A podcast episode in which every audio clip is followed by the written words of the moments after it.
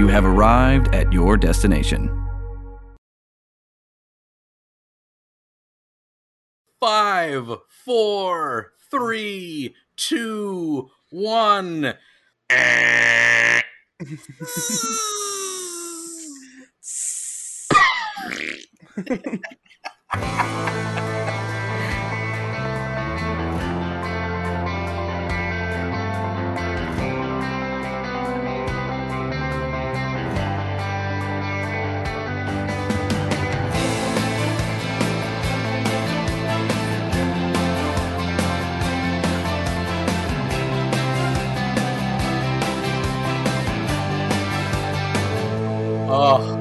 baby, baby. Oh man, it's a shame. Man. It's a shame, honestly, because I I wasn't excited about the match, and I'm talking about A- we're talking about AEW's pay per view last night.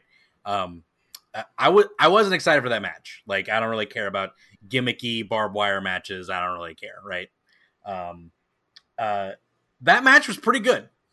That like for for as gimmicked up as it was, It was. I was enjoying that match. I thought they they did the tension very well. Whenever they hit one of the ropes, the things went boom, and they like did like that, ah, ah, you know, they like they were electrified, like oh my god, you know, they, everything worked well.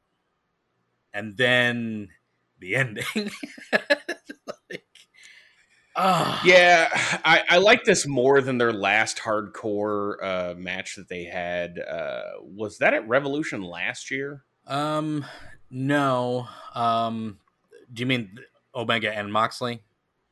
Yes. That was 2019 Revolution. So Okay. yeah, so two Uh, but I mean, you know, so this, I mean, th- I liked this more than that. yeah, Um, but uh, I, I will say, like, I, they needed this to happen just because there is a lot of faith in that organization that well everything's going to go fine why because it almost always does well it Mhm. doesn't always go right they Mhm. needed to have a plan b yeah. uh, a graphic that you could have put up yeah people in the house maybe wouldn't have seen it Mm-hmm. uh, but Yep. some kind of animation that you could have dubbed in for Yep. just in case this shit doesn't go off Right. uh, so basically, just for anybody who didn't watch it, AEW's Revolution pay per view last night, they had uh, Jon Moxley versus uh, Kenny Omega. The match was fine. Everything was going great. Eddie Kingston came out to save his former best friend Yeah. A great uh, emotional from a giant moment. explosion. yeah. Beautiful emotional So at the end of this 30 minutes, at the end of this 30 minutes, the ma- uh, the the ring is going to explode.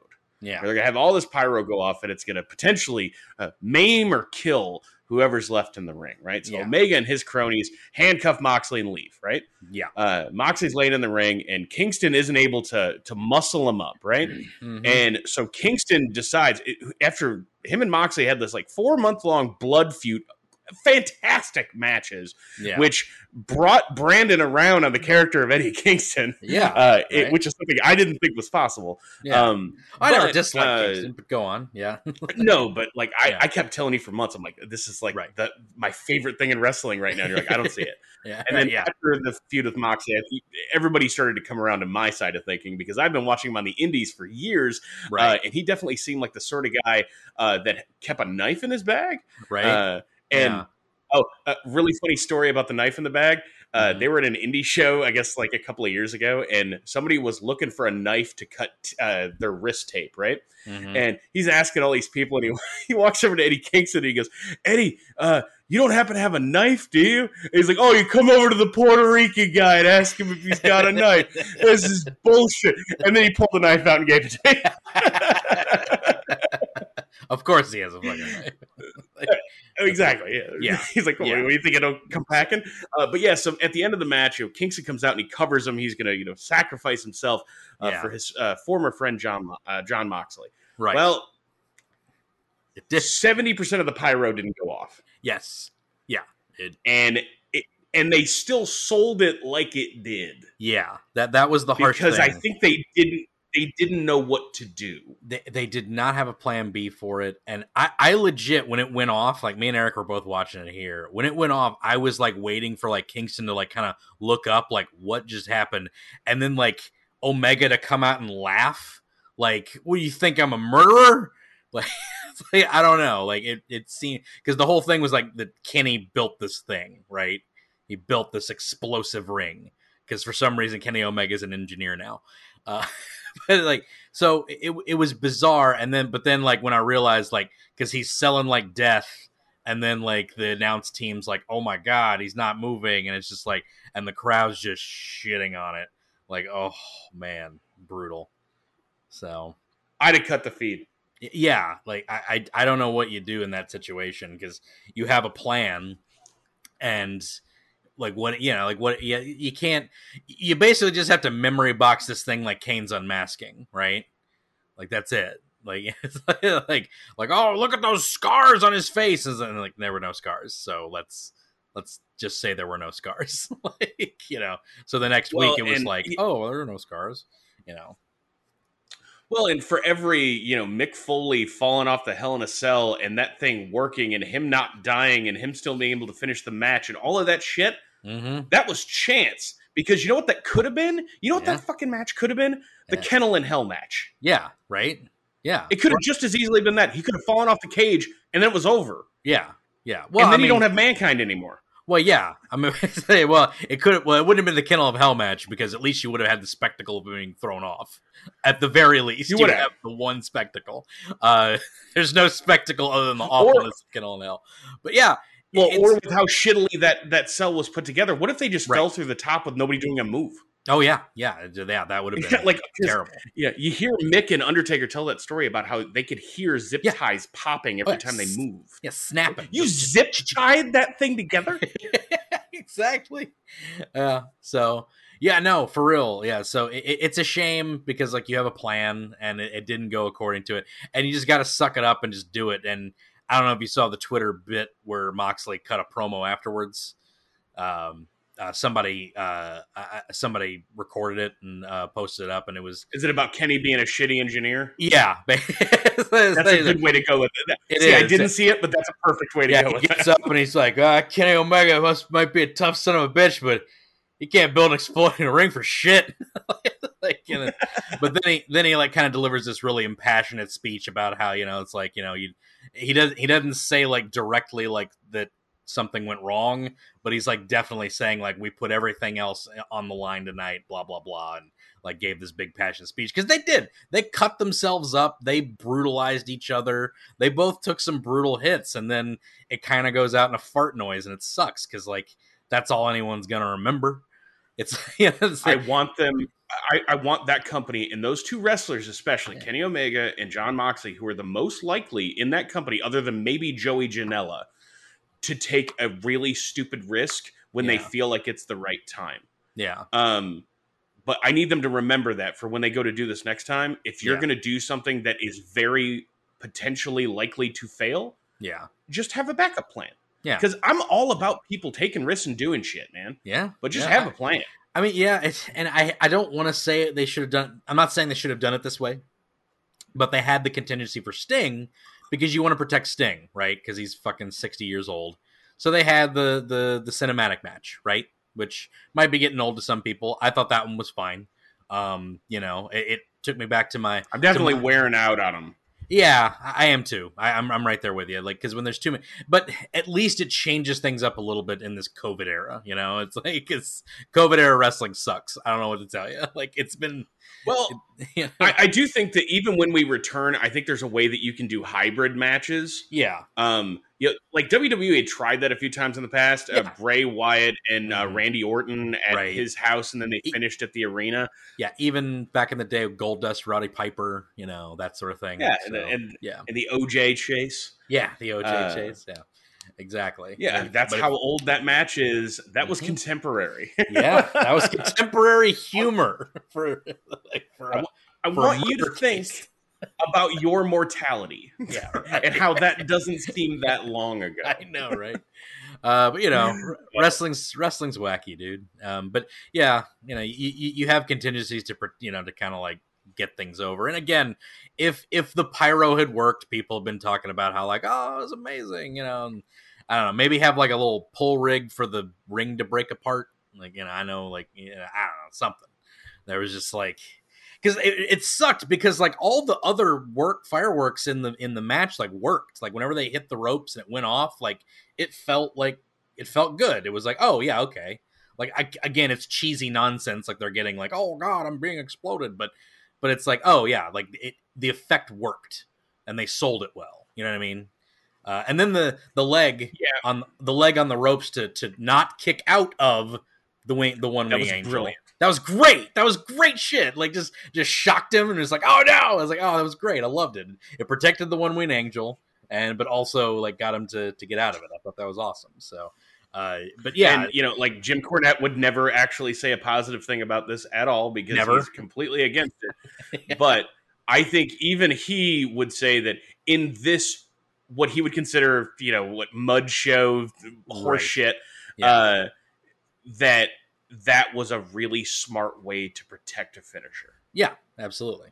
Yeah. It's incredibly inventive because you know we still haven't had that moment yet. hmm I don't know when you do. Like who what kind of next generation superstar does there have to be for someone to kick out of him? Yeah. You know, what kind of uh, we're about to throw the entire rocket on this guy's back and zoom him off to space kind of shit. Right. You know, it Yeah. you know, I- Shaquille O'Neal was 20 years younger. Yeah. and yeah, like- and as wrestling goes, you just have to like you just have to bear the the brunt of it and just push forward. You know, they've had one bad moment like this before, and that was that that Dark Order brawl that just looked like shit.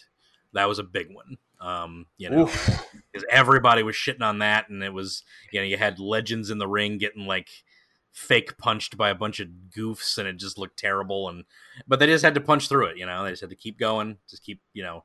I think, and you know, that Dark Order thing just came down to a bunch of uh, young kids that were worried that if they accidentally potato Jake the Snake, they would they would be fired. yeah, no, yeah. If, if you actually potato uh, friggin' uh, Dustin Runnels, uh, Dustin Rhodes, I think you're gonna get uh, pretty pretty tapered. So, but yeah, um, that's right. That's who was in that. But yeah, yeah. Uh, But So- I guess that's it for wrestling. that's it for wrestling. It's time for the Video Struck Oh, podcast. what? Sorry, Go on. Bobby Lashley, Yes, Bobby Lashley. congratulations. Congrats on the championship. I I hope that I kind of hope that he defends it against Lesnar at Mania and and maintains, and then we have Drew chase to SummerSlam.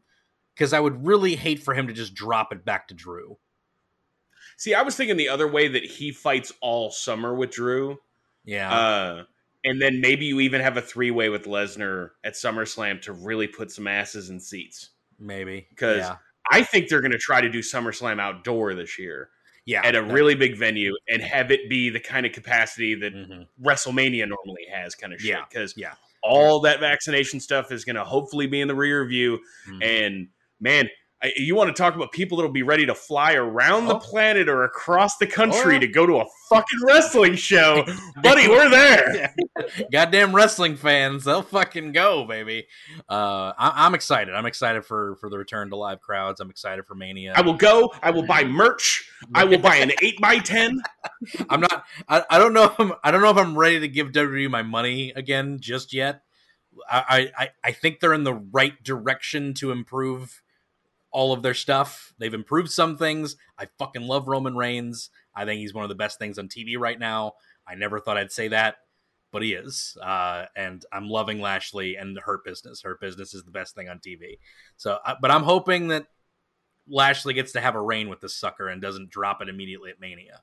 Um, I hope that I like the idea of MVP miraculously coming out of this leg injury angle yeah, and him taking the U.S. belt. And even if it's just for like 30 days, I want the Hurt Business to own all of Raw. all the Because you know what? It's the only reason I ever fucking watch it. it's true.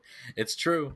Uh, yeah, the, my favorite tweet, uh, and someone beat me to it because I thought of this joke, and someone tweeted out. I can't remember who it was, but it was uh, uh, it was uh, uh, MVP on a crutch from carrying Raw for the past uh, three months uh, through all, through the whole summer, so or through all of 2020. You're not wrong. He's not wrong. It's not wrong at all. Like the Hurt Business has been the best And- thing. Well, And how his, you can see how much he's matured as a person because none of it's ever been about him. Mm-hmm. Yeah, Uh, yeah. And it, you can clearly see that he has become such an integral part of not only that faction, but of that company, is because I think that he has matured to the point where he can have serious conversations with people in the back about this Yeah. is why Yeah. you need to put the belt on Bobby now. yeah. You know, this this is why Cedric needs to be a part of our group. You know, to you, you put him uh, with Shelton, and they're both going to grow. It is And I just think it's been great. it is strictly bizarre like how much I can talk about wrestling again because when we had our wrestling podcast back in the day by the end of that I was not able to talk about wrestling anymore. That was a, that was the dark days of wrestling, man. The, the product was real bad. It was right before the Seth Rollins coming up and uh you know and it just it was it was bad wrestling. It was bad times. So, You should put this at the end of the podcast. yeah, what's that? We've gone on for 15 minutes. You should Yes. put this at the end of the podcast. We're, we'll, we'll put all this at the end of the podcast. It's fine. Uh, it's time for Thanks the for tuning in, everybody. yeah, it's time for the Ministruck podcast, uh, uh, where we talk about uh, video games and wrestling and comic books and TV shows and movies and all sorts of stuff. But typically, mainly video games. And today, we're our main topic today is, of course, the the rise and fall of Stadia. So, um, and and what that you know what that was. If, if anybody remembers and, and is looking over their shoulder thinking like what was that so uh, we've talked about it a little bit when it was coming out um, we didn't talk about it much when it was out did we Um, see, I refused to throw down 150 bucks for the starter kit. Um, I ended up playing it in January of this year. right Uh, was this year, right? uh, no, January of last year. last year Last year. yeah Uh, God, where's time? Um, T- see, I ended up playing rough. it when it went free to play. yeah Mhm. and uh, and you know, played through some Destiny and stuff like that, and uh, uh, played a couple of racing games on it. I believe it was Grid uh, and Mhm. some other things, uh, just to kind of give the service a little bit of a shakeout. Right. And we'll talk about how that went. right Uh, I, do, I don't think that Stadia was a massive flop. Uh, I don't think that Stadia was necessarily bad. It has all of the kinds of issues that you would think that it has. Uh, you know, just simply from it being a hosted in the cloud gaming solution with no on-premises hardware that you own. right Um, but those impedances were less than you would probably assume. The real issue that I had with it from the beginning was Google's long storied track history of, oh, this isn't going to be an instant trillion dollar enterprise, kill it. yeah And they they did not kill Stadia, but as we saw come out in the news, like internal development for the Stadia platform is done. yeah Um, Mhm. so their exclusive pipeline and a lot of employees that they had hired for all these studios and Jade Raymond, man, she's had a hell of a five to seven years, hasn't she? Yeah. Fuck. From failed project to failed project to failed project. Like I feel really bad for her. Uh, because you know she was one of the creative heads. You know, the, she was the lead programmer or executive producer of the first Assassin's Creed. I mean, like you know, she yeah she's got chops. Right. man, she has picked horror projects here in the last few years. So we'll talk about a lot of that kind of stuff. But basically, Stadia is it will continue on as it is right now. The scary thing is if you're somebody who invested heavily in it, Mhm. what happens when they turn it off? yeah yeah You know, Google's got enough money in their pocket and they they would probably try to save face. And I bet they probably didn't sell that many games. So they'll probably just give you Google Play Store money or Steam copies of the games. right yeah Uh, I, I don't know, but it's like, well, if you were somebody who wanted a cloud based solution, what are you going to do with Steam copies of the games? right yeah well i Yeah. mean What if you you- were playing this on a netbook from 10 years ago?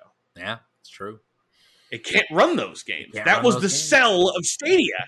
yeah Was that like you don't have to buy a thousand dollar gaming computer, fuckface? and that was always your problem with it at the beginning too is just like you even brought those concerns up is like what if what if they turn it off and now you can't have it like this this was you know way back when before it came out that was one of your big concerns is like if they turn it off then what do you do like what what's your you know Well, and and the thing that Steam has always said, and Steam's a very different entity, but you know what Gabe Newell has said since the beginning, and it's even in their terms of service, is that if Steam were to die, yeah they would announce this X period of days or months before it goes out, and they would Mhm. say, "Go download all of your your software," and they will unlock the DRM for it. Right. So it would be your responsibility to maintain hard drives to keep all these games on, but you would have everything you need to continue playing those games. You just wouldn't have the Steam service anymore. Right. Uh, Yeah.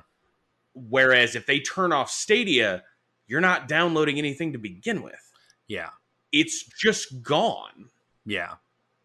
Uh, so we'll we'll talk about all of that uh, Mhm. here in a bit, unless you want to lead off with Stadia, and then we can talk about our other topic. No, let's let, let's uh we always end with the video game topic, I think. So let's talk about.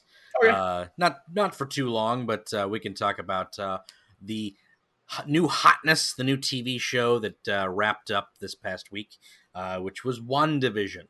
One Division from Marvel what did you Studios. think of WandaVision? I very much enjoyed the first half, and I thought the second half was fine, uh, with some things that I hated. so, like, um, but all in all, I thought it was fine. I enjoyed it. I had a good time with it. Um, but I'm I'm predisposed to kind of enjoy the Marvel formula. Um, so I was really enjoying them breaking that formula a little bit and doing something a little more interesting. You know what I mean? Um, and, and kind of taking in a direction and kind of keeping you guessing a little bit, throwing a little bit of a lost mystery into it. But you know, like you, for people who are more comic friendly, like kind of have some ideas of what's going on, but they're kind of pitching different directions here and there, and I was enjoying that. Um, and then at by the end of it, they all just kind of went back to formula, and I was a bit, I was a bit off put by that. And like, So people were like right. raving about this finale, and I'm like, that was the weakest part for me. I don't get it. I don't know. no, I, I think I, I think I have a lot of opinions on this, but I think a lot of the people ranted about the finale so much because it was the closest to the typical formula. It was. It was absolutely. It that it was, just an action mo- scene that could have It- been in any of those movies. it was rehash, like the most rehashy stuff. And I don't normally hate that because I'm going to a Marvel movie to see a Marvel movie, right? And I should expect that from this as well. And I wasn't like too upset by it, but I was grumbled a bit because like I felt the start of this show, the first four episodes of this show, we're going into something that they've that they haven't really done before that I'm enjoying. There's a premise that has an infinite amount of like things that you can throw at it at this point. You know what I mean? Um Did you think that in those first four episodes, though, that I actually pretty strongly disliked? mhm. Um, and I, I found a lot of it repellent in that. The, first of all, why is there 22 minutes of credits at the end of every episode? I mean, it's just because that's every Disney uh, Because they Disney can. Plus. Uh, Well, and it's- it's, you can yeah. actually answer every question about Yeah. why is this this way because they can. Well- but all right, so the the issue that I have with the first four episodes myself uh, Mhm. is that the the actual mystery Mhm. was 35 seconds out of every 20 minute episode. Yeah, Like it's literally just like somebody opens a door and goes, or someone opens a manhole cover and there's bees. and then- beekeeper. I've just Yeah. given you like seriously, I've just given Yeah. you like almost all the spoiler. There's a helicopter toy and it's red, but Yeah. the world's black and white. That is Right. I've given you like almost every Easter egg and spoiler from the first four episodes of that show Yeah. in seven seconds. well, I mean, that's the point of a that that's the point of one of those reveals, though, is that it comes into the it it it, it throws things off of what you're uh, of what you're experiencing. You know, yeah. So, the- all right, and here's a genuine question. Yeah. uh, I've had now what I consider, you know, from the beginning during the process of this podcast. Yeah. as people remember, in the first year of this podcast, I decided I was going to start reading some comic books, yes, and then I had a little hiatus, and then I really got back hot and heavy in it, and I've read a shitload of comic books now. right, I've also read a fuck ton of books, and I have an English degree, right, and I took theater. right. These are mystery stories for morons. There's I- nothing surprising about it. There's I- nothing deep about it. And the the sad thing about it is that every time I was even mildly interested in a twist that they threw at me, they would spend five minutes explaining it. Like, Yeah. that's the second half of that season that you started to dislike. Yeah. That's my real problem is that when they did choose to explain anything, by the end of the explanation, I'm like, all right, move on. Just show me more Dick Van Dyke show or something. yeah, I mean, like that's the thing is like, and again, like I knew, like if you're if you're vested in the comics, you you kind of know what's going on. Dude, And I- the scene where the lady looks at her and says, You're the Scarlet Witch. That's her fucking character's name, man. Yeah, but they hadn't said that in the MCU yet. That's the whole thing. Oh, I'm Like, sure that- there were people just shitting in their pants when they, oh, they said it. that She had already worn the costume, guys. that was my. Uh, She don't- that- no, she had. Well, yeah, she wore the the, the Halloween one. Yeah, yeah, yeah. Uh, Yeah. but uh, yeah, but she never had the code name, the Scarlet Witch, yet. You know, like that was. So I, I'm sure there were lots of people who were like, because that that was my big joke when people were like talking about that episode. It was like, oh, they said the thing, they said it, they said it. You know. you know. Okay, I'm no champion of the movie Logan. I actually probably like it significantly less than the average comic book fan, The although I still like it. yeah, Uh, sure. But there's no scene in the movie Logan where someone looks at him and goes, "Well, you're an old man, Logan." That's oh, his true. character's name is Old Man Logan. Oh my god. That's true. That's true. They do not say that. Yeah, like You're an old man, Logan. colon Logan. That doesn't count as the first appearance because he said you're an old man, comma Logan as the proper noun. He didn't say old man logo uh, Logan without the comma, and that's his actual proper name. I've been collecting speculation comics recently, and it's a fucking Yeah. nightmare. Okay, yeah, right. Um, yeah, But yeah. no, So WandaVision, I, Right. uh, I, I just so I really It- did like. Was it the episode before the last one where they went through her life? yes, that was probably the best. I Episode like that episode. Yeah, that was one of the best episodes for me because every like moment that they go through mirrored one of the commercials that they showed earlier. So I was like, oh, hey, there's something artful that I, you know, because like the, the little Stark toaster with a little blinking light. That was the bomb that they were sitting in front of, and you know stuff like that. I I, I enjoyed that a lot. I liked the whole Vision um, Theseus boat explanation thing. You know, uh, I, I enjoyed that.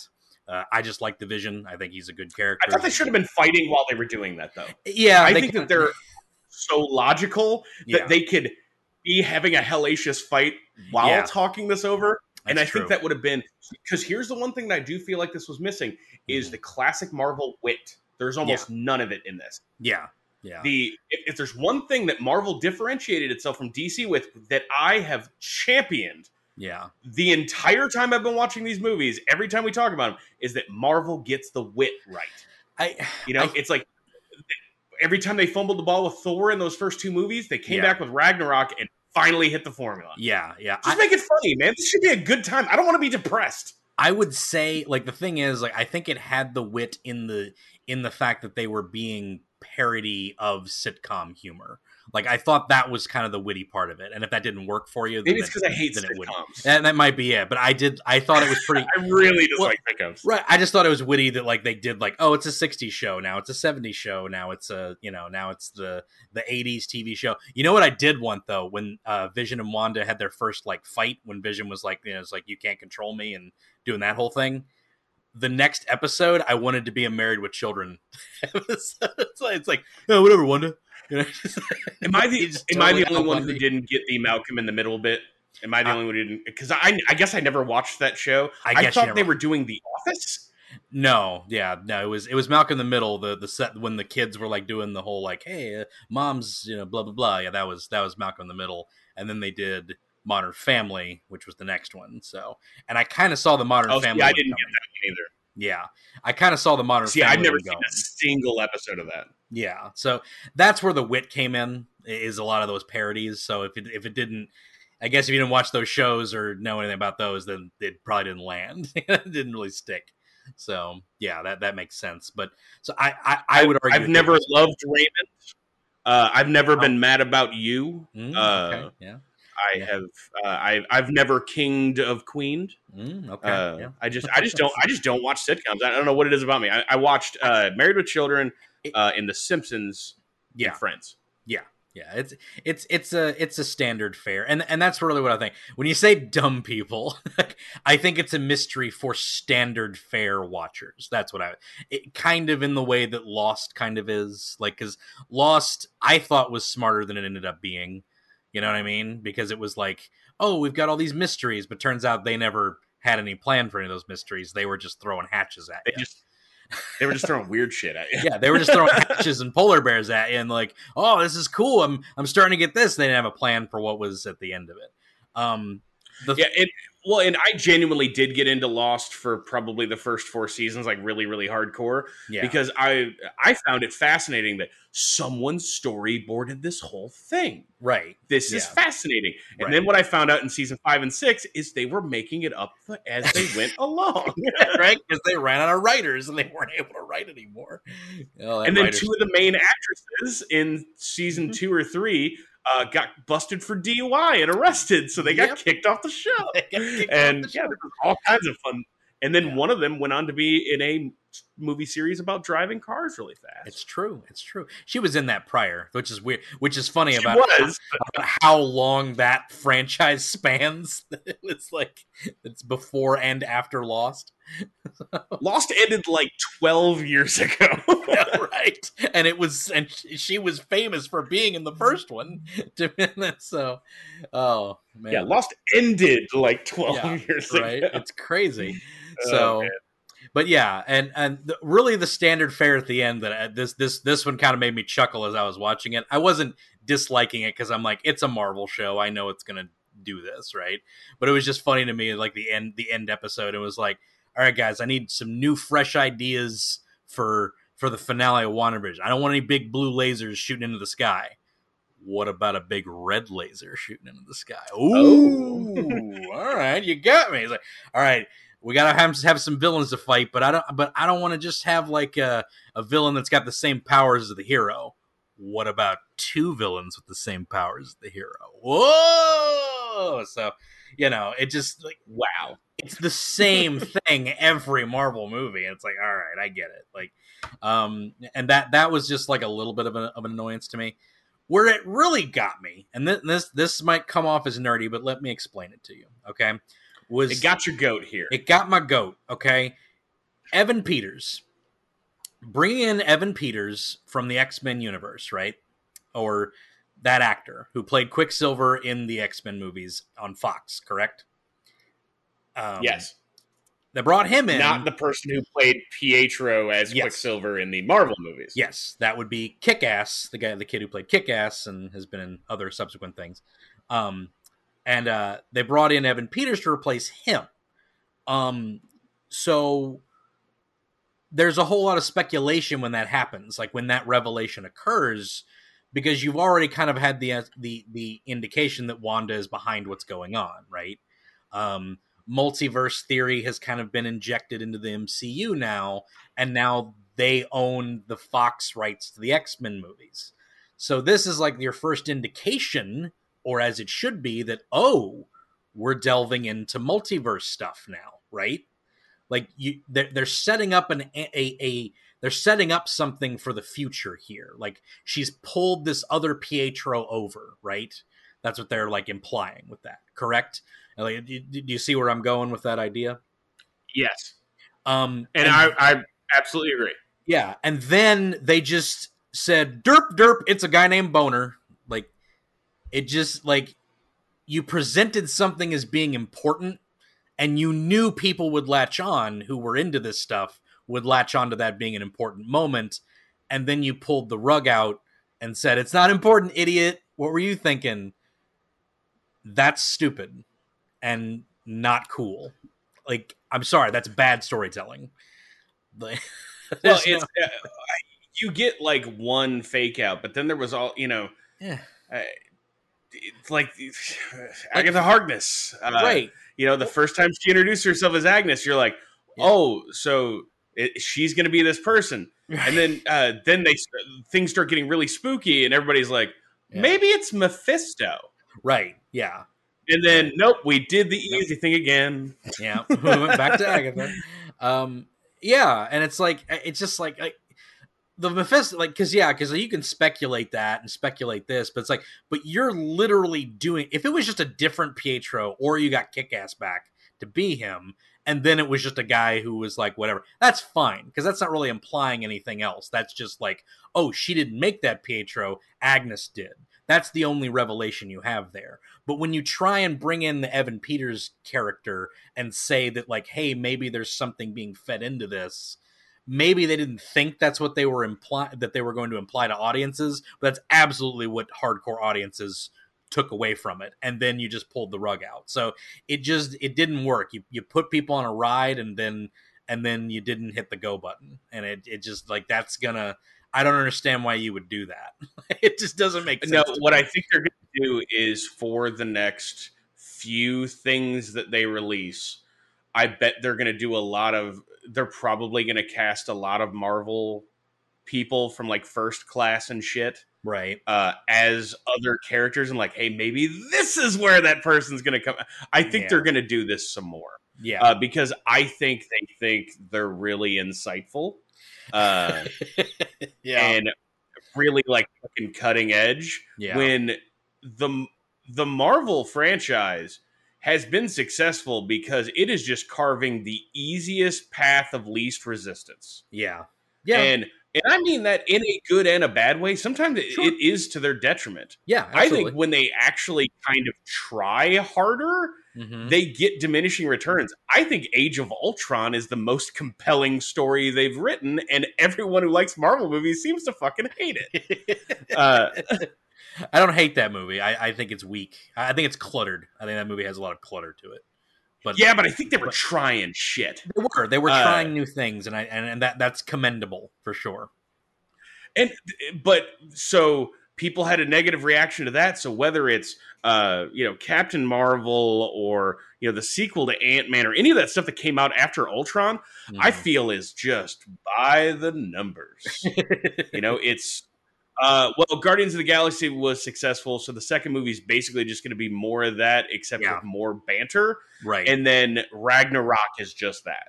And and I did say that that's a good thing for Ragnarok because it Mhm. finds that Marvel humor, but it Right. also that is incredibly safe. yes. Yeah. And, and that's the one thing I think about this show is when I first saw the trailer, I Mhm. thought, man, they're going for it. right. Yeah. this is And gonna be This is going to be wild. Yeah, it's gonna be Yeah. avant-garde and weird and like yeah, and and you're right. I, I don't think they took as many risks with it as they could have, and uh, uh, but it was it was different enough that it really engaged me a lot, and I was like, I'm I'm I'm enjoying this. Like again, like I'm probably not like like sucked into it as much as like your average viewer who doesn't really know that like from the beginning Wanda's definitely doing this, Uh, because you know it. I doubt the average moviegoer knows what the fuck Wanda's powers were.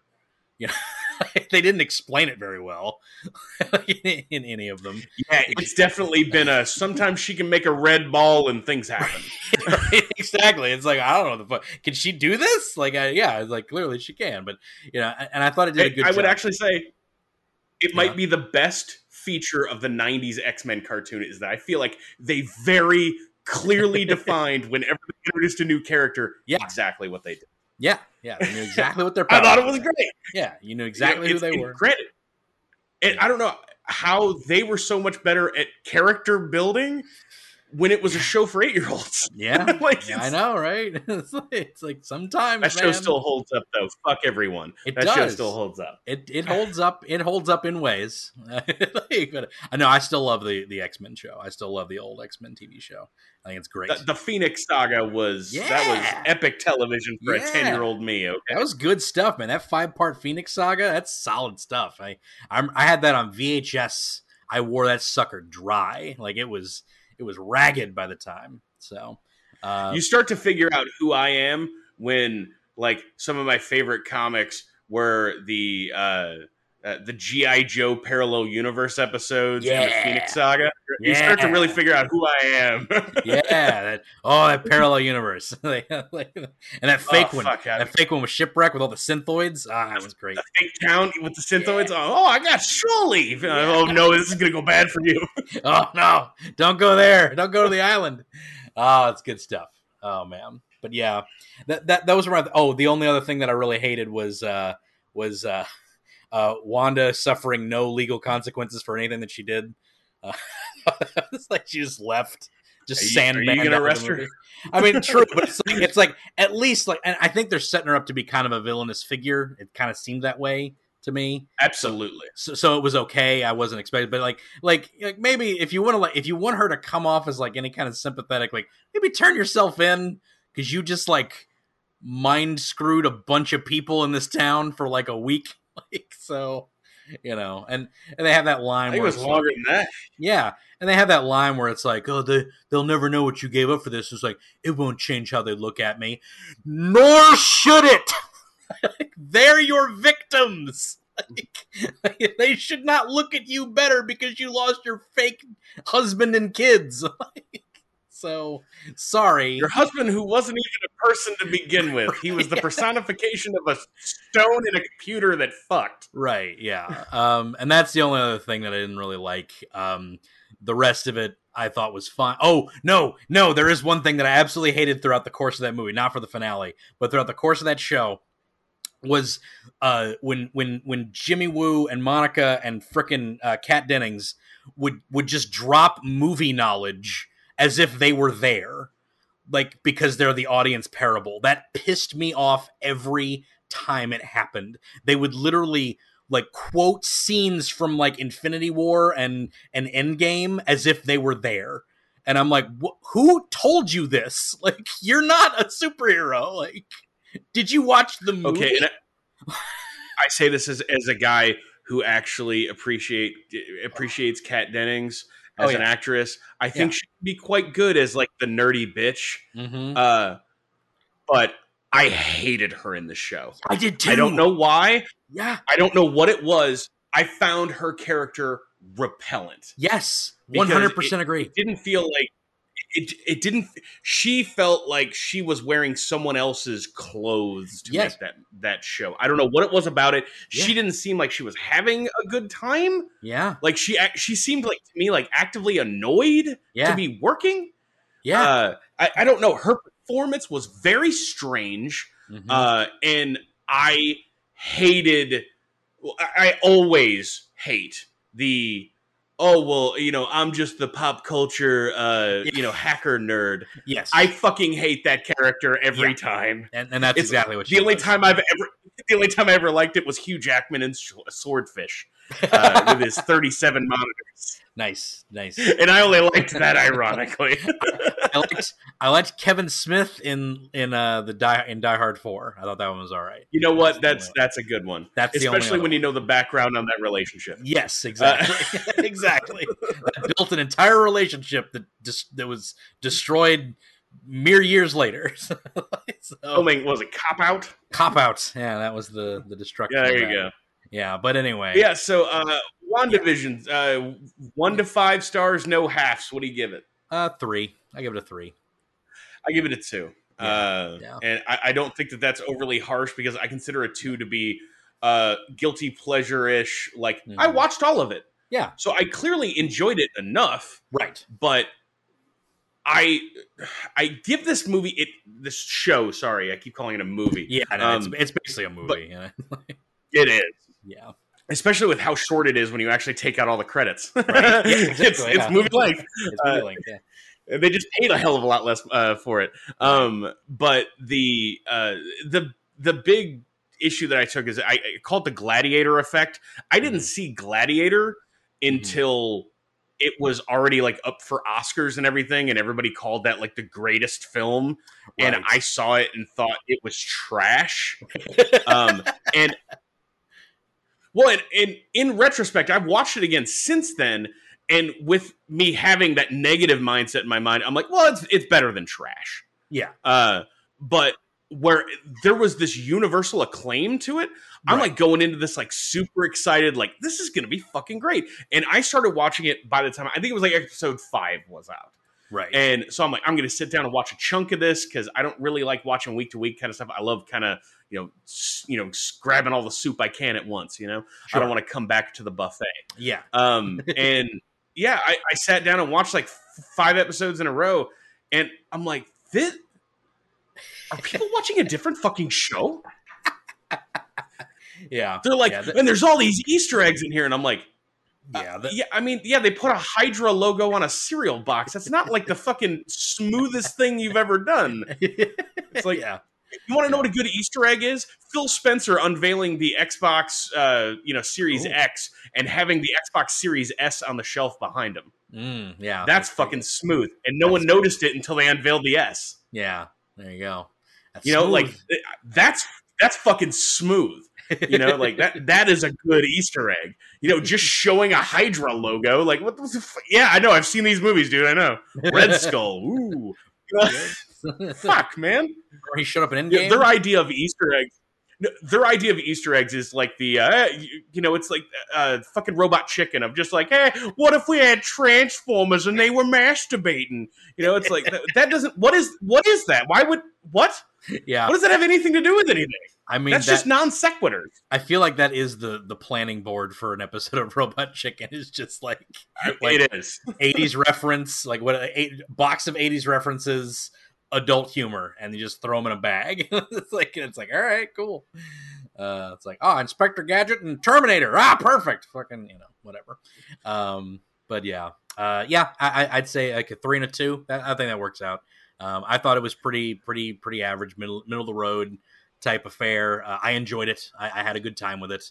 Um, and on to Winter Soldier Falcon, which I am much more excited for. So hopefully that won't uh, be terrible. Yeah, that So- that seems like it has uh, far more potential. Yeah. Uh, I think I'm of the more casual viewer. I think I'm probably uh, more into Bucky than the average person. okay. Like I, I, I feel like he's a character that yeah. Got a little bit of screen time in one movie, and then other than that, it's like, hey, asshole, put your arm on and come fight. you know, like, it's basically the only thing they've done with him since. Yeah. So I'm like, ah, you know, maybe, maybe there could be a little depth to this character. I don't yeah. know. Yeah. Bring, a Uh, little bit, we'll bring a little bit more out of him. I agree. Um, yeah. So I, I'm excited for that one. And uh, you know, and it- again, like I didn't, I didn't like hate it. I'm not gonna like tear it down and say you people are living on a house of lies for loving this show. Like people can enjoy it. It's No, it's no, it's it just like if you temper your expectations and don't expect to watch Oscar caliber shit, yes, you'll absolutely. probably have a pretty good time. Absolutely. The, the Uh, deepest it's- stuff is the vision parts, and you know that's not super deep. So you know, Like, It's a puddle. but I, but I like, but I like Vision. I like that actor. He's a good guy.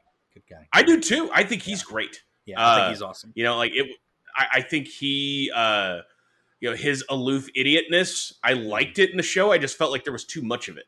Right. Yeah. Yeah. Uh, now, once he became like aware, you know, around episode eight ish Mhm. of kind of what the hell was going on, the Halloween episode Yeah. is where I'm like, okay, this is the vision I like. Okay, Yeah. we're back to it. Yeah. Uh, yeah, exactly. Good stuff. Good stuff.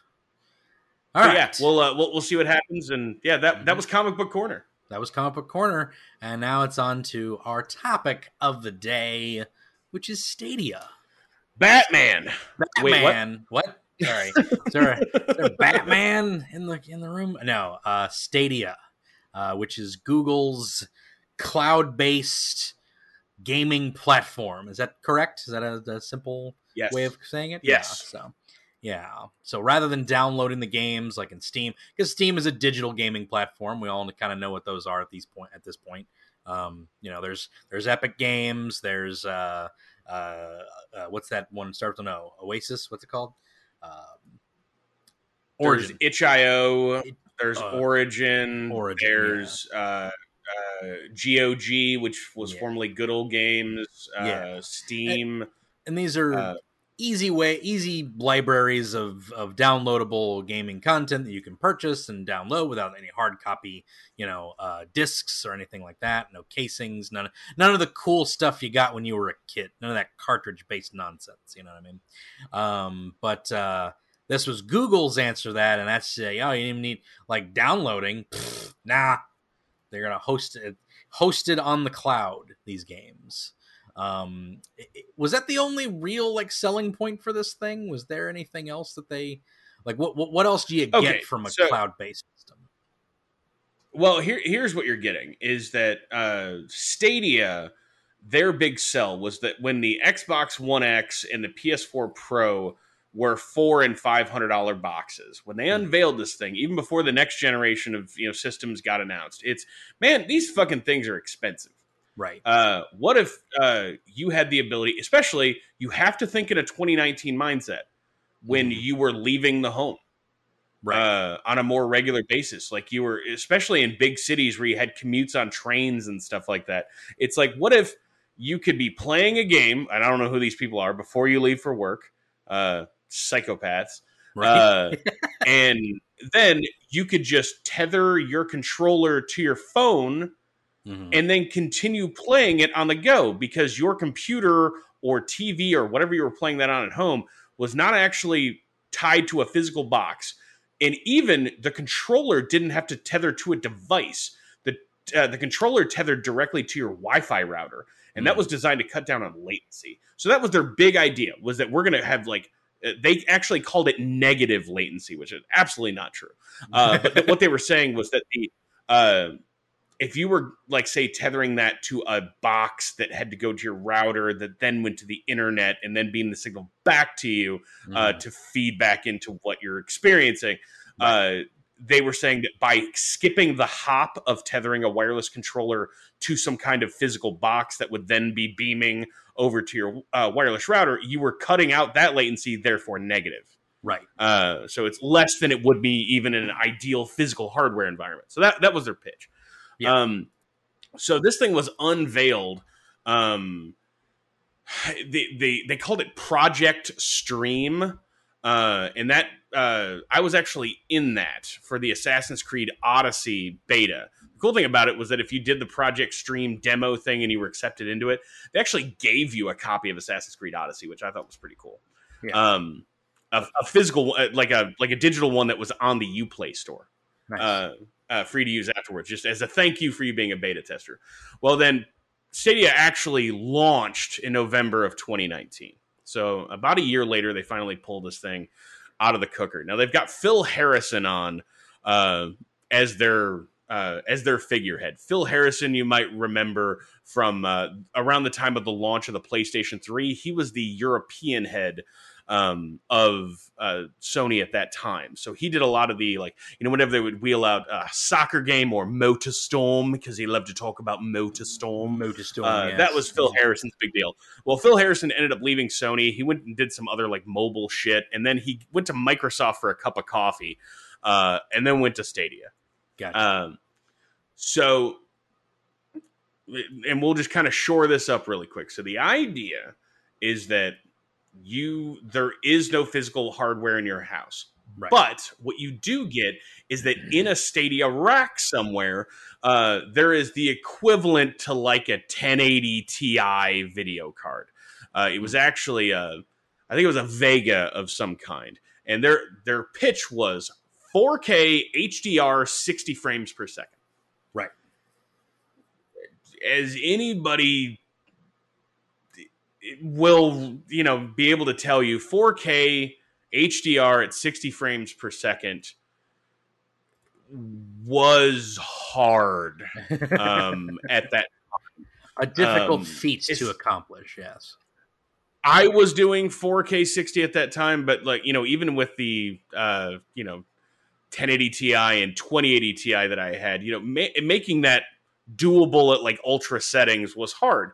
So what you were getting on a lot of these things was either sub 4K resolution, uh, which is not what you paid for, Right. um, or uh, you were getting less than 60 frames, which is also not what you paid for. Um, and then you know they, they made sure that they let you know that you know we leave it up into the hands of our uh, third party developers to optimize their software as needed, which basically means you can't blame me. Um, it's not my fault. yeah, uh, whoopsie, I believe is what they call it. Whoopsie. Mm, a whoopsie. Um, a whoops. And this seems like, you know, depending on where you are in the country, this might seem laughable now. Um, but one of the things that, uh, you know, they promised was that to get 720p 60 FPS with stereo audio, all you needed was 10 megabit connection. Right. Bullshit. Um, Bullshit. yeah. So, is there any testimony to that? Were there anybody who was like, you know, like that tested it with that type of with that connection and was like, no way that I'm getting that, or was it just pretty much Uh, known? Uh, you you're talking they they can be quote unquote sending you a 720p signal Mhm. that is maintaining that resolution but the macro blocking on a lot of that stuff especially in dark scenes and games man Right. uh, you know like when you start to before think youtube five years ago before their algorithm got better at predicting your internet stability right. uh, how you would start to get especially in dark scenes a whole lot of macro blocks hmm um, that would happen a lot in games. Like I played Red Dead Redemption 2 for like 20 minutes, and the beginning of that game is in like the snowy area at night. I couldn't fucking see anything, and I have a gigabit connection.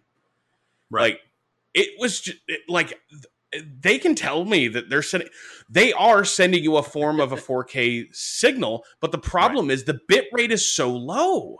right. It's it's awful, man. Like Yeah. and there are games where it's more optimal but i do notice that when i played it the more graphically intensive that the game was and the worse the hardware was running uh, you know the more it was taxing their servers the signal i was getting back out of it it was not determined by my bandwidth at all uh, it's just Right. that it as that was using more they were somehow if i had to guess manipulating the video encoder in the graphics card Right. to send out a lower and lower bit rate signal, hmm or they were throwing that signal into some other kind of transcoder Right. um, that was just mangling that signal.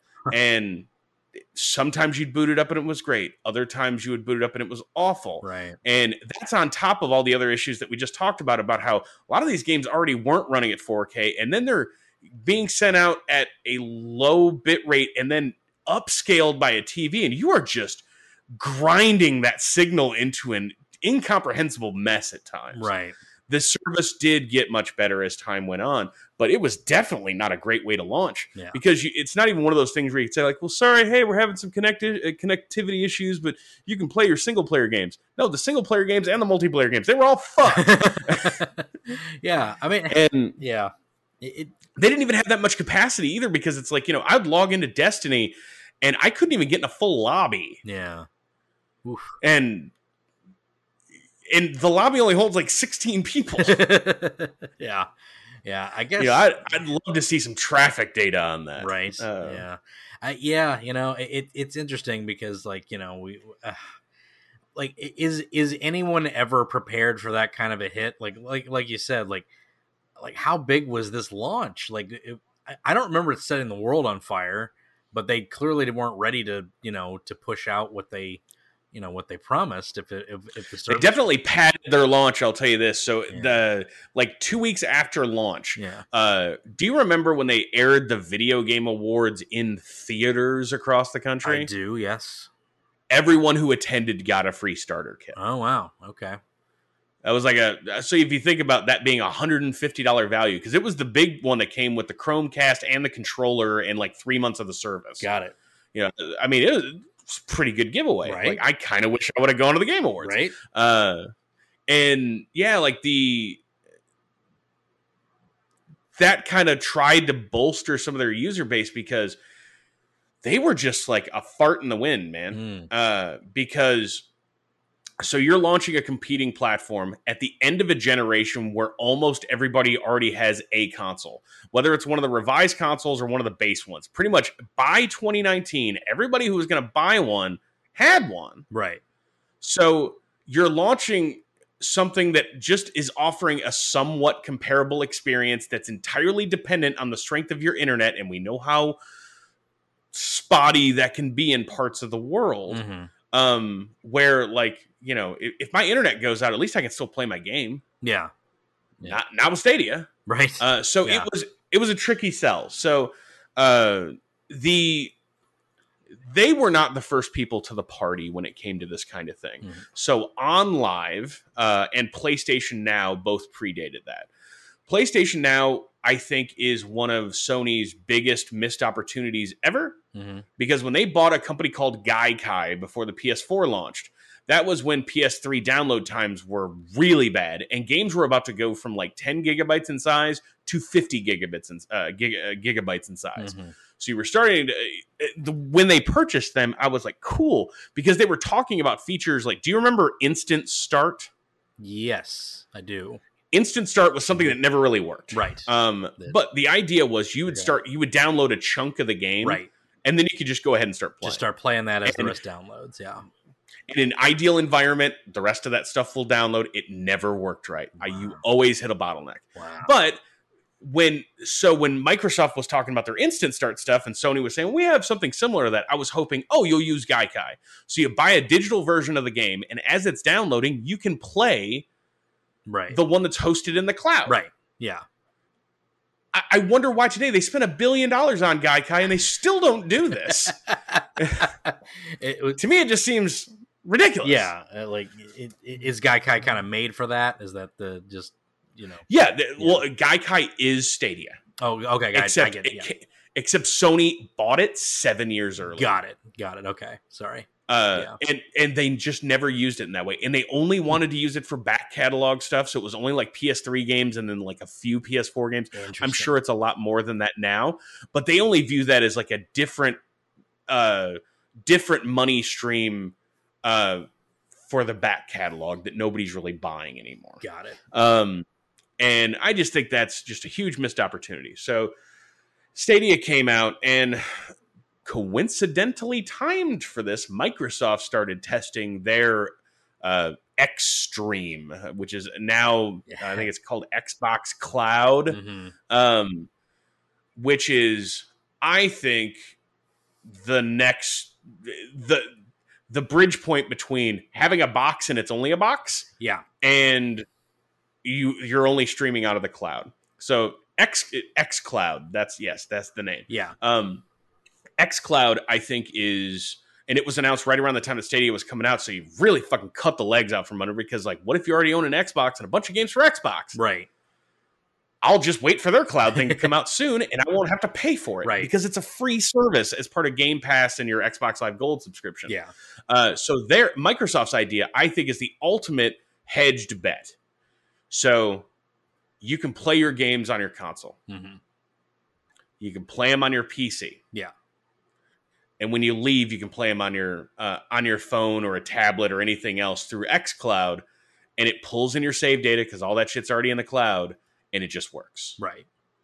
So if we all went back to normal and started commuting and all that shit, and you had a self driving car, you could be playing your Mm, Halo Master Chief collection in the car and being incredibly dangerous. right.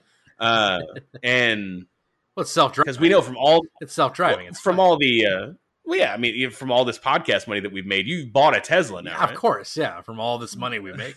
of course. It's loaded. Uh, but yeah, the so Stadia w- became this orphaned kind of thing. Now there is one phase of Stadia that does have legs, and I think will exist for some period uh, period of time to go, because I do think that the nice thing about Stadia is that if we're not going to go back to doing live events hmm for a while, like Microsoft has already said, there are zero in person events for them this year. Period Right. done. You know, like even if E3 was happening, they weren't fucking going. Right. Um, so what they started doing is a lot of developers started using Stadia uh, to make private accounts for the press to try out the games, like they would at a booth at E3. Right. Okay. I think that's fucking brilliant hmm because what that does is it gives them this. Uh, if you're the developer, it gives you the sanctity to know that they're not downloading your game, so they can't reverse engineer it to leak it on the internet. Yeah. They only get to experience it for that amount of time, and then you revoke user access, and then it's gone. And worst case scenario, they record footage of a game that that you shouldn't be recording. That's it. Right. That's the worst case scenario. Right. Is that you're showing something that's maybe a little rougher than you'd like for the average public who doesn't understand how game development works to see. Yeah. Um, so they started using it as that, and I think that that is where Stadia will go from here. I think over the course of the next 18 to 24 months, um, it's gonna go away. Yeah. Uh, as in Google as they always do with these kind of things, they'll find some kind of make good to try to not hurt too many people's feelings. Right. Uh, which I think is good because they sold you on the future, and the future only lasted 15 months. Right. From from from top from tip to head. So And if you were somebody who bought big into Stadia, you know, there's a few hundred games on there. right. You know, and if they eventually want to, you know, shut this thing the fuck down, uh, you know, what if somebody bought 50 games and they were all 60 bucks a piece? Yeah. You know, They- somebody, you know, once upon a time, man, I was that guy. yeah. That's true. When it came to me buying a new thing, I had walls and walls of games. right. Uh, I am definitely not buying games like I used to. Which is Uh, probably a good thing. because I am buying comic books like I never used to, Right. And them shit's expensive. Yes, it's true. yes, they are. Batman's back. oh, Batman, sorry, we're not talking about no. that. We're not talking about Batman. But but No, uh, but we could be talking about Batman. Ooh, it's like Scott Hall wants to talk to me about Batman. You used your Scott Hall voice. just like, we could be talking about Batman. hey, we could talk about Batman. Uh, but yeah, I, uh, I, I think Stadia was an interesting piece of technology, but I think the idea that so I guess the the the other piece of this that I think really just choked this thing in the crib was that when they pitched it, they announced it as this is, you know, we're going to have a big subscription service on here so you don't have to buy games. Most publishers didn't want to be a part of that. And what stuff was on there was all back catalog stuff. The thing you get out of like Xbox Game Pass is that you also get all the current Microsoft games the day they come out. You know, uh, Right. or even Origin Plus or whatever they call it, uh, their $15 a month service. You get all the EA games the day they come out. yeah. And yeah, like if you discontinue your membership, it goes away. But like if you just want to log in and play Madden for a month, it's fifteen bucks instead of sixty. Yeah. Uh, so it, it, you know, all these other services, Ubisoft has their, I think it's U Plus, Ubisoft Plus, or something like that. They have another one of those subscription services. So all of these subscription services came uh, came out at the same time, but all of those. Granted, the, the EA one and the Ubisoft one don't let you leverage cloud play, so I don't want to give a false impression here. But there was just a lot of business models at play, and the thing that Stadia had promised from the beginning is that you don't have for launch you had to have that fancy Chromecast 4K, the new one, uh, for it to work, and you had to have their controller for it to work. Yeah. Um, and they were saying, "Oh, it's going to come to the other Chromecast later, and then also we're going to have native apps on a whole shitload of TVs." Right. The app came to zero TVs Right. they just they for whatever reason i think because of their stringent rules or whatever Right. uh, the idea or they could never solve the that negative latency that we talked about they could never fully solve for that because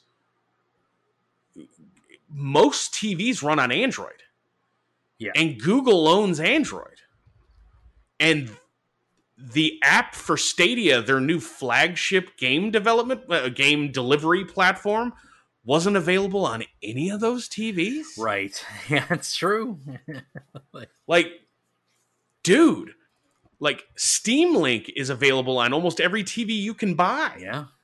Mhm. and Valve has no connection to Google. yeah. Yeah. Exactly. So Google was just letting Steam hop on their service to do their their fucking uh, you know digital delivery shit, Mhm. but they weren't putting their own platform on there. It's definitely so. And this is also, if you remember, this is around the same time that Google became Alphabet, and then all the other Google divisions were siloed off from one another. Right. It's like the these plucky Stadia guys could never get their voice heard in the room full of all the Gmail people. Right. oh, I'm sorry. I'm John Gmail. Uh, I, I haven't met you. Who are you, Frank Stadia? Never heard of Never heard of you, sir. Never heard of you. So I'm going to go over here to Johnny YouTube, and uh, we're going to go talk about cocaine and hookers. uh, and it sucks, Right. Um, but I do think that Stadia really it did help kick that fucking door back in of you know because what you know I talked about OnLive earlier a little bit. You know that was an online streaming service uh 12 years ago hmm uh, you know, that was letting you run games in 1080p at a time when 1080p gaming was still difficult. Yeah. Uh, so you know it. So that happened, and then PlayStation Now happened, and was not what most people wanted. And then it was like, all right, Stadia came this thing roaring back, right? Right. And most of the time, the people who really lead the charge for change and furtherment and development and revolution, as far as you know, whatever medium it is, uh, they usually aren't the ones to succeed. Yeah. Uh, but I did think genuinely when they announced Stadia that if anybody had the money to do what Google did, they just chose not to spend it. Yeah. Yeah, no, I'd agree with And that. that sucks. Yeah, it's true. It's true. Like, like you said, you know, like uh, they they tried to work out some of the kinks after launch, you know, for things, but uh, you know, they, were you not prepared for it prior? You're Google, like you, you kind of know what the stress on servers would be, you know, the stress on the cloud would be if you had so many amount of people working on it. So I don't know. It, it, it's it's Well, and, and the idea that like it sounds like it was a lot worse in other parts of the world than it was like you know in metropolitan Louisville, Kentucky. sure, Um, but uh, you know the idea that if you're Google and you want this to be like a worldwide initiative, that you didn't send somebody with a laptop, a laptop and a hotspot, yeah, uh, you know, to fucking Antarctica to try this thing. Like, what were what were you thinking was going to happen? Right. That you would just yeah, yeah, you know, it's you have to plan for the lowest common denominator. Mhm. yeah, You know, that's how all of this works. Like, you know, I, I work for a marketing company and we design websites. right. So I need user experiences that are designed Mhm. for the lowest common denominator, the low, the least experienced user I could possibly have. Yep.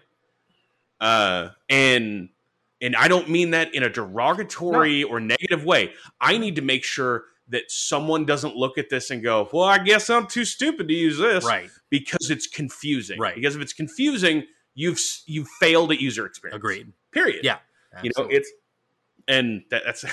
I guess that's my soapbox for the day. I've been selling a lot of websites lately. no, it's true. so- No, it, it no, it, it's hundred percent true. Like, yeah, you, you have to you have to hit those. You know, I design websites, so you know they that that's that's that's a number one. And uh, you know, keep it simple, stupid is is a is a very pervasive thing. Like, you, if you try to complicate things or try to get too artful or try to get too you know um uh if you try to overstep your bounds on what you're able to to accomplish then you have you have the struggle of con- of conveyance not not translating well over to your to your normal consumer so you know Well, and I tell people that all the time. Uh, you know, it helps that I used to work at the company that you and I met where we were working. right You know, I used to work a lot in customer service, so I had basically over the phone. I had to have people like tell me what you're seeing and what it looks like. yeah.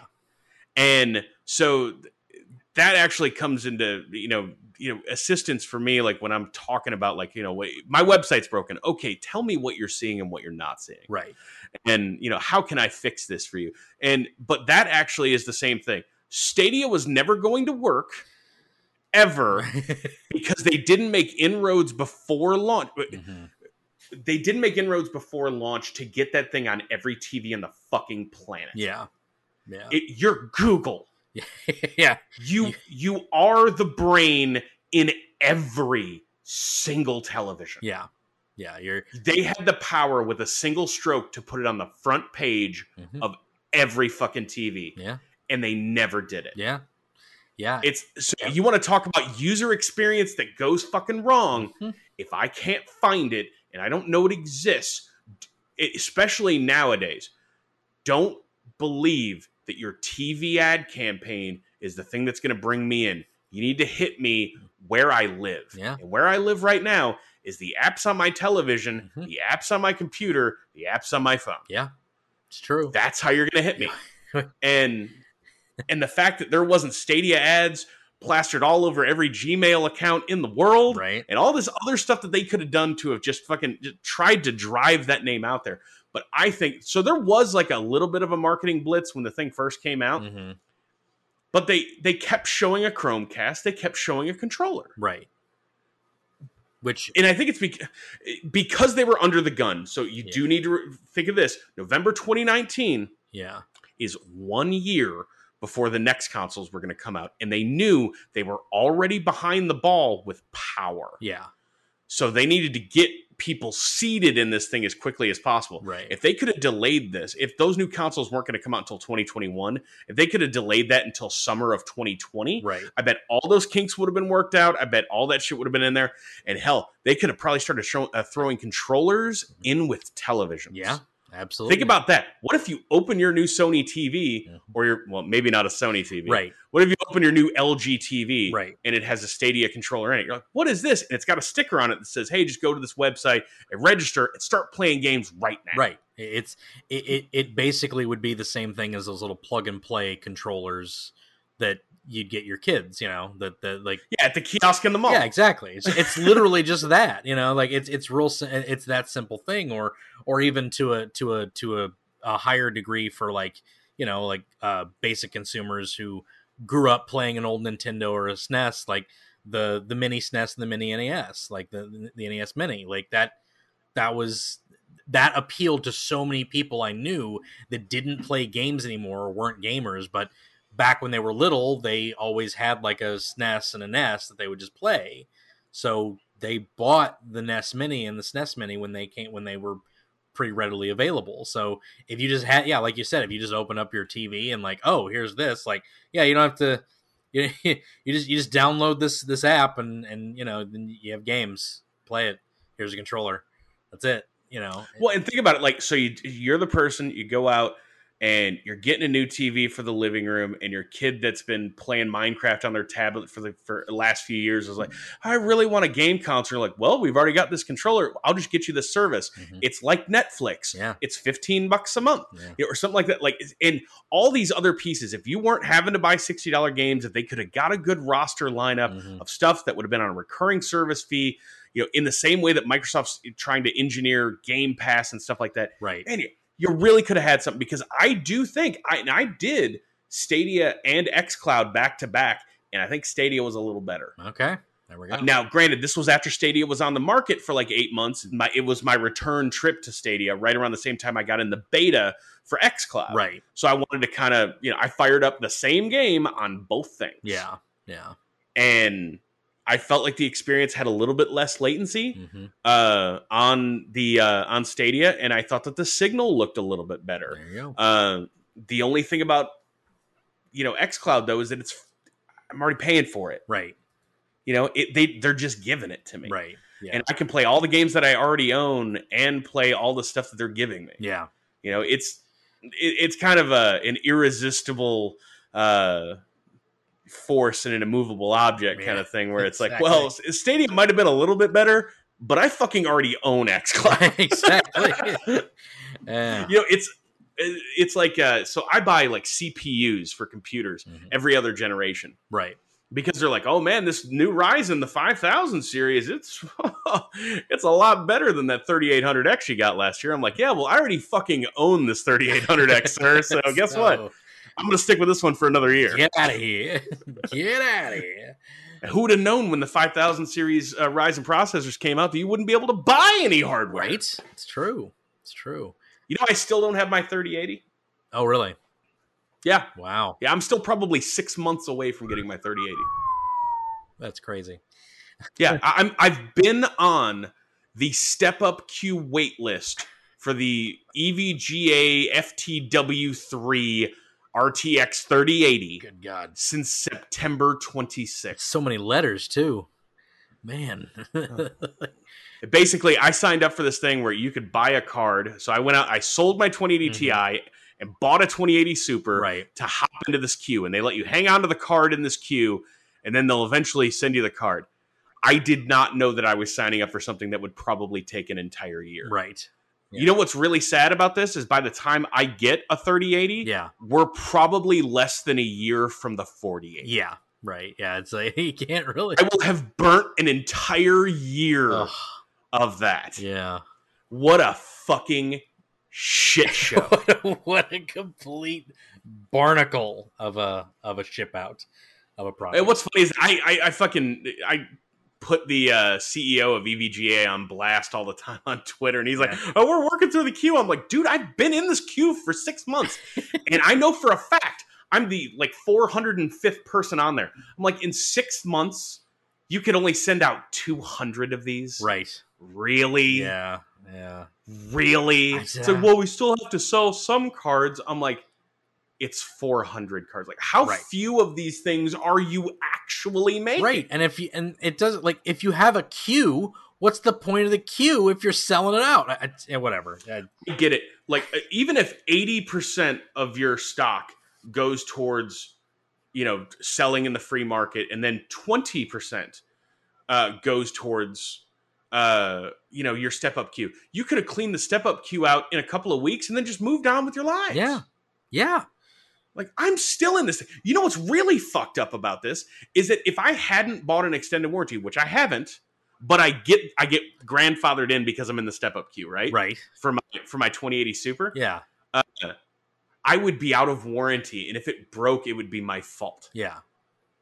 because the warranty's only 90 days unless you buy the extended one, Ugh. and I'm I'm like 180 days. Man, gotta have plans for rollouts, man. I'll tell you this. I'll tell you this. I've been mining Bitcoin like a motherfucker with this card because I want this thing burnt the fuck up by the time I send it back, I motherfuckers. want it burnt. Oh man, someone finally explained Bitcoin mining to me, and I and I understood it. So I never under, I explained that. To well, you did. Or, I just or, or did I do a bad job? you, you did you did. I just I was I was tr- I was had a, I was having a worse problem understanding Bitcoin as an entity entirely. So I wasn't understanding what you were. oh, I didn't explain blockchain. Yes, the, the blockchain. I didn't understand blockchain. So, so when you said you were mining bitcoins or forwarding through this stuff, I was like, so what service is that providing? And you're adding to the blockchain of encryption, and now I get it. So Yep. it's like, okay, got it. Someone is paying me in a pittance of Bitcoin Yes, to add layers of encryption to their. yes, which keeps the security, which keeps the uh the um, and they don't have to have any hardware to build. Yes, and it keeps the security up, which keeps the um uh the faith up, which keeps the value up. So, and it Yes. it made sense to me at that point. That that's when I was like, okay, so now I understand what the actual like physical faith of Bitcoin is. Is it's within the mining and the encryption. So I was like, okay, got it. Because that's what always bothered me about Bitcoin was that there, you know, like I know we're not on the gold standard anymore. Uh, FDR and Nixon killed that, but there was always the standard of value that we were always on. So it it weirded me out that Bitcoin was this thing with no standard of value, that it was just faith. Well, you know, and And- and that's what all these like NFTs and stuff are trying to do, which is another thing we can talk about another time. right? Uh, but basically, what they're trying to do is add such a layer of preciousness to aspects of it, like you Right. owning the only version of a video that could ever exist, Right. Yes. and things like that. Yeah. Uh, they're trying to add preciousness to it to create stability, Right. Yeah. Uh, because it's still like as far as a currency goes, it's still a fucking volatile market. yes. um, you know it, it it'll go it'll it'll swing up and down thousands of points Yeah. a day sometimes. Yeah. Fluctuates like crazy. Yeah, but you know, it, it mo- for the most part, it's actually worked out for the good for most people who have invested in it. But Mhm. that's a hell of a lot of confidence if you're talking about something that could be worth five dollars or five thousand dollars, depending on where the market sits. It, it, uh, it is a it is a now that I understand it better, it is a vastly more interesting topic for me.